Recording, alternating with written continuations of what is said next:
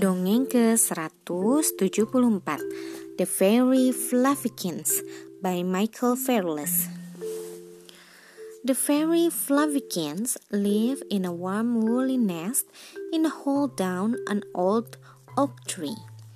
She was the sweetest, funniest little fairy for you ever saw. She wore a little soft dress and on her head a little woolly cap. Fairy Fluffykins had red hair and the brightest and naughtiest brown eyes imaginable. What a life she led the animals! Fairy Fluffykins was a sad tease. She would creep into the nest where the fat baby dormies were asleep in bed with while Mama Dormouse nodded over the kneeling and Papa smoked his little pipe, and she would tickle the babies until they screamed with laughter. One night she had fine fun. She found a little dead mouse in a field, and an idea struck her.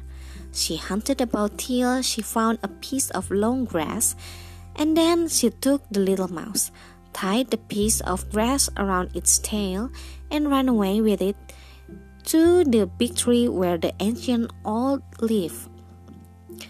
There was a little hole at the bottom of the tree, and into it Fairy Fluffykins crept, leaving the mouse outside in the moonlight.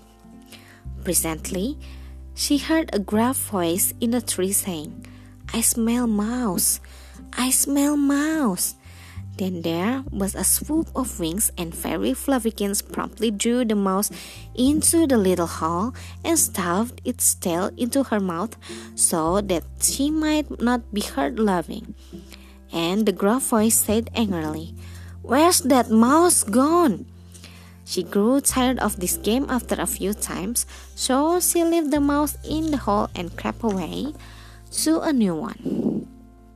She really was a naughty fairy. Next, she took to tormenting the squirrels. She used to find their stores of nuts and carry them away, and fill the holes with pebbles. And this, when you are a hard-working squirrel with a large family to support, is very trying to the temper. Then she would tie acorns to their tails and she would clap her hands to frighten them and pull the baby squirrel's ear till at last they offered a reward to anyone who could catch a fairy Fluffykins and bring her to be punished. No one caught fairy Fluffykins, but she caught herself, as you saw here. She was poking about round a haystack one night, trying to find something naughty to do, when she came upon a sweet little house with pretty wire walls and a wooden door standing open. In hopped Fluffykins, thinking she was going to have some new kind of fun. There was a little white thing dangling from the roof, and she, she laid hold of it. Immediately there was a bang. The wooden door slammed, and Fluffykins was caught. How she cried and stamped and pushed at the door and promised to be a good fairy and a great many other things. But all to no purpose. The door was tight shut, and Fluffykins was not like some fortunate fairies who can get out of anywhere. Then there she remained, remained, and in the morning one of the laborers found her, and thinking she was some kind of dormouse, he carried her home to his little girls. And if you call on Mary Ann Smith, you will see Fairy Fluffykins they're still in a little cage. There is no one to tease and no mischief to get into.